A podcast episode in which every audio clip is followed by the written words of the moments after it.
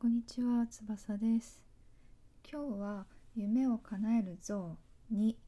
ガネーシャと貧乏神から私の好きな部分をご紹介したいと思います。で、この本っていうのはまずその起業家の方、経営者の方があの読んだ方がいいと言って勧めてきた本でして、でこの夢を叶える像にの方はえーと、プライム会員であればあの Kindle で無料で読めます。で、私はこれ無料で読んだんですけど、これをまず無料で読めるっていうのがすごいなと思って、なんでかっていうと、もうこの内容自体が本当に素晴らしいんですよ。この本に出てくるのが、まあ、ガネーシャっていうなんかインドの像と、あと貧乏神と、あと釈迦っていう、まあ、神様なのかなの世界にいる、まあ、神、神たちなんですけど、このさんにんが特にすごいいい名言っていうのをこう言ってくるんですよ、主人公のその人間の男性に。それがまあすごく心に響くんで、多分もうなんだろう、何かチャレンジしたい、成功したいっていう人にももちろん響きますし、今普通に生活をしている人たちにもこう届くような、まあ、メッセージ性のある言葉になっていると思うんで、その中でもあのガネーシャっていうその像が言った言葉を今回紹介したいと思います。自分はなんで芸人を目指し始めたんや。それは僕が会社を辞めようと思ったあの頃のことを思い出し、思い出しながら言った。人前に立ってたくさんの人を笑わせたり、テレビに出て有名になったりしたら、最高の人生が待っているんじゃないかと思ったからです。そうやな。ガネーシャは深くうなずいていった。自分は芸人に憧れていたんやな。そしてガネーシャは顔を上げ、遠くを見通すような目をした。人が何かに憧れるとき、その世界はまるで夢の国のように見えるもんや。その仕事の中にある辛いことや苦しいことには目を向けずに、ええとこばかりを見てまうからやな。ダンデミス君はこう言うてるわ。人の幸福を羨んではいけない。なぜならあなたは彼の密かな悲しみを知らないのだから。人が何かに憧れる理由はな、そのことを知らへんからやねん。そしてガネーシャは顔をこちらに向けていった。でもな、だからこそ人は憧れを目指すべきやね、やねんで。ガネーシャは続けた。自分の知らへん場所は思いもよらんかったいろんな経験をさせてくれる。つまりそこは自分が一番成長できる場所やねん。せやから憧れる場所に飛び込んで、ぎょうさん経験して成長した人間が自分にとって一番向いてることを見つけたとき、自分にとってもお客さんにとっても最高の状態を生み出すことができんねんで。そしてガネーシャは言った。人間の赤ちゃんはやりたいことやるやろ。触りたいもの触って行きたい場所に行く。もちろんそこで痛い思いしたり辛い経験するわな。でもそれこそが人を一番成長させる道なんやで。そしてガネーシャは言った。せやから昔の偉い人らはみんな口を揃えてこう言うんやで。やりたいことをやりなさい。ここの部分が私の好きな、もう多分この作品の中で一番好きなやり取りです。いやー、なんかもうまずこのガネーシャっていうインドの像なんですけど、関西弁喋るんですよ、なぜか。で、めちゃくちゃ読みにくいのと、自分が今ちょっと噛んだんですけど喋りにくいっていうね。で、このガネーシャはなぜかすごい世界の歴史に詳しくって、その偉人の人たちの話を例えにしてこう説明してくれるんですね。でと特にこのダンデミス君っていう誰だか私は知らないんですけどの言った、その人の幸福を羨んではいけない、なぜならあなたは彼のひそやかな悲しみを知らないのだからっていう、ここね、ここは多分すごい私の中で初めみ初めて見た言葉だなと思って。要は確かに人って人を妬んだりとか羨んだりしますよね。でもなんだろう、それはやっちゃいけないことだ。なんでかっていうと、その相手のその悲しみとか、まあ、苦しさ、辛さっていうのはあなたは知らないのだから。これなんか一度彼氏に言われたことがあります。その私実はある女性のことをちょっとまあ妬んでて、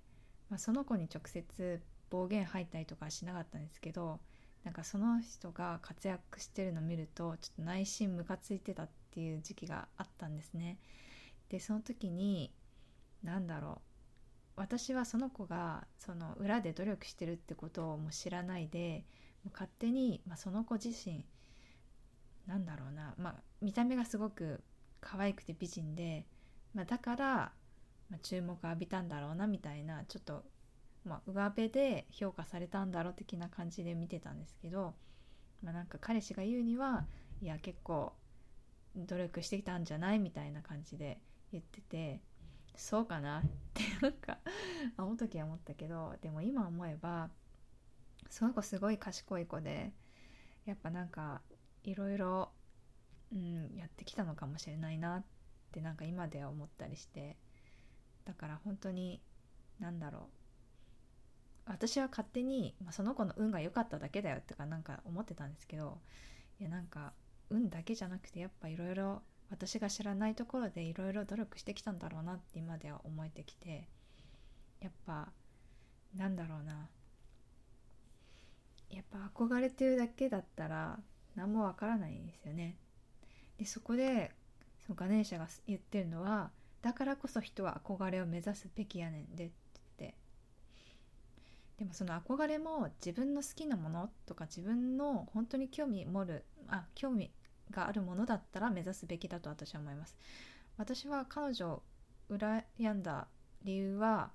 まあ、なんか自分もできるだろう、自分でもできるだろうこんなのって思って足を踏み入れたら結局全然できなかったっていう、もともと興味があるものじゃなかったんで、なんか本気にもなれず、でもなんか本気にもなりたくなかったんですよ。なんでかっていうと、もともと好きなことじゃなかったし、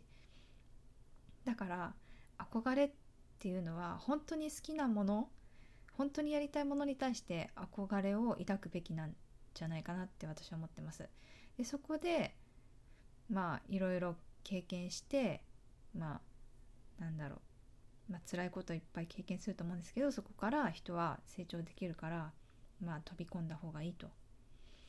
なんだろうな、私はそこの全然まあとか憧れてなかった場所に、まあ、自分ならできるだろうと思って飛び込んだ場所が、まあ確かになんだろう、途中でやめたけど、いろいろなんかあこういう感じなんだみたいな。経験できたのはすごくなんか面白いなっていう経験ができたなと思ってます。あこういう世界なんだな、厳しい世界なんだなみたいな、うんそう、そうですね、そういう経験をしたからこそまあ知らなかった部分が知れて面白かったのかなみたいな、そういうなんだろう、知らなかったことが知れて面白いプラス、あ自分には向いてないから自分は絶対ここはやらないという経験っていうか、そういうのも新たに知った。だから自分が不得意だっていうことも知れたからよかったかなみたいな。だからまあ要は経験してみることがいい、いいんですかね。でそれでまあそうですね、一番最後に言ったこの偉い人たちが言ったのは、みんなやりたいことをやりなさいと。これできてます皆さん。結構やりたいことをやれてない人多いと思うんですよ。なんでかっていうと、まあ、私の友達で言えば最初ライズアップやろうとしてて、で私に相談してきたんですよ。なんでかって私がそのライズアップ経験したことあるから。で私はまあ絶対やったら絶対痩せるよって、まあそれは自分がやって痩せたからという話もしたんですよ。でなんかあまりにもいっぱいその進めすぎると、なんかこいつなんだろうライズアップのなんていうんでしたっけ、そういうのあまあ下のみたいななってしまうから、まあ、そうはなりたくなくて、まあやったらまあ痩せるよ、まあでもまあ無理しなくていいんじゃないみたいな、高いしみたいな感じで言ってたんですよね。その子は本当はやる気だったんですよ、ライズアップ。まあ、金かかってもその子自身が一人でそのなんだろういろいろ試してダイエットができなかったのかな。まあだから人に教えてもらった方が、まあ、できると思ったからやってみたいってすごい本気だったんですよ、あの時は。だけどなんか周りの子からなんかなんだろう、リバウンドするからやめなさいとか、なんだろう、そんなことしなくても痩せられるよとか、なんかまあ言われて結局やらなかったっていう話なんですよ。まあまあそれでいいんじゃないですか。彼女がまあそれでやらないっていう選択をしたから、まあ私はまあいいかなとは思ったんですけどまあ正直心の中ではかわいそうだなと思いましたいやだってやりたいことをやれないってかわいそうじゃないですか。だって周りの人たちは別にライザップ経験したわけじゃないのに、なんだろうな, んなんかこれ私がこれ別の話なんですけど、例えばある人がなんかイチローのような野球選手になりたいって言ったとするじゃないですか。でこれ面白いことに親とか周りの人は絶対慣れっこないから無理だからやめとけよって言うんだって。でも普通に考えたらその親とか周りの人って野球選手でもないしイチローのような経験をしたことがないじゃないですか。にもかかわらずいややめろよみたいな、それってなんかおかしくない？だって経験したことないのに何を根拠にそんなやめろよって叶わないって何を根拠に言ってんのって私は思ったんですよ。で私 あ, ある YouTube の方 YouTuber の方が エーディーエスエル だったかな、なんかちょっとある病気を抱えてて、でその病気を抱えている人がお医者さんからなんか君はちょっとできることが限られてるから私のなんか友達の仕事でも紹介しようかみたいな感じでお医者さんには言ったそうなんですけど、いやいやいやそのお医者さんだってその病気を抱えてるわけじゃないのに何を根拠にそんなことを言うんだと思ったらしくて、その彼はもうお医者さんが紹介する仕事じゃなくて普通に自分のやりたいことをやって、まあ、成功したっていう話。その人は YouTube の他になんか家具家具かな何かを経営してて、まあうんデザイン系あ写真だったかな経営して、それでうまくいったんですよ。だから普通にそのお医者さんの年収普通に超えたとか言ってたから、だから周りの言ってることって根拠がないんですよ本当に。だから言うことを聞かなくていいって言ってましたね。だから本当に自分がやりたいことをやって成功だけ、ね、できなければ、まあ、自分が、まあ、できなかったのは自分のせいって思って、でそれでできたらやっぱ自分はできるんだみたいな、なんだろうな、まあ、要は人の指図を受けるなってことですよね。私は基本人に相談しないで何でもやるタイプなんですけど、彼氏には相談してからやりますね。なんでかちょっとね、彼氏だけはなんか応援してくれるんですよね。本当にダメなことは確かに止めるんですけど、でもそうじゃないことに関してはもう応援する姿勢をとってくれるんで、それはもう周りの人間と違うから基本私人には言わないんですよ、何か挑戦するときって。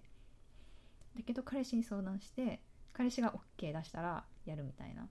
うん、だからそういうなんだろう意識高い系の人を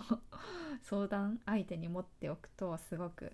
うん、自分の成長にもつながるかなって、まあ、これ余談なんですけどね、まあ、要は私が何が言いたいかっていうと、やりたいことができてないなら今すぐやりなさいと。でいろいろ経験した後になんか絶対後悔はしないんですよ。やっぱその経験が次に生きてくるんですよ。これ本当これなんだろうな、あのスティーブ・ジョブズの言ったあのなんだろう大学生の前で言ったあのスピーチでも言ってたんですけど、なんか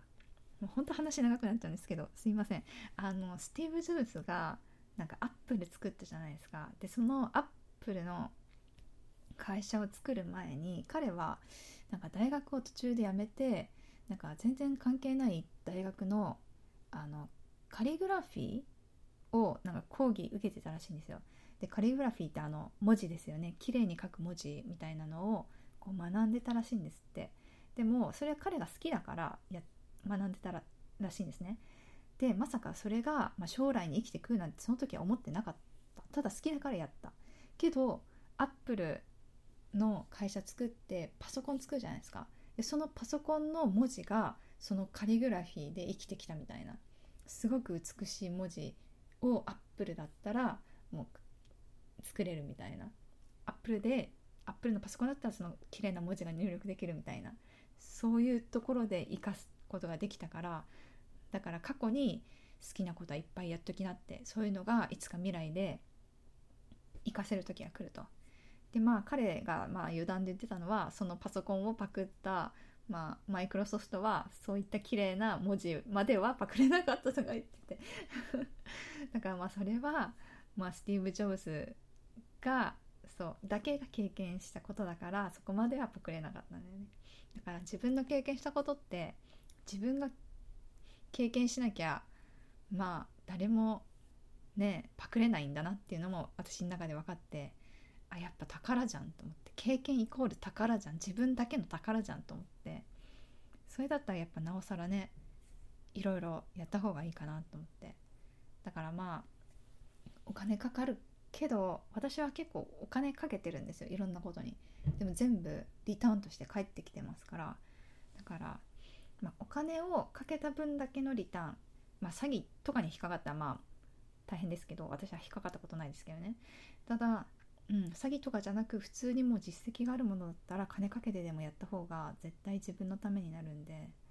やっといていいと思います。で私はこれからもその過去に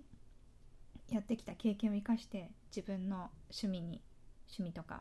その、うん、いろんなことに生かしていきたいなと思ってます。ちょっと話長くなりましたが、あの最後までご視聴いただきありがとうございました。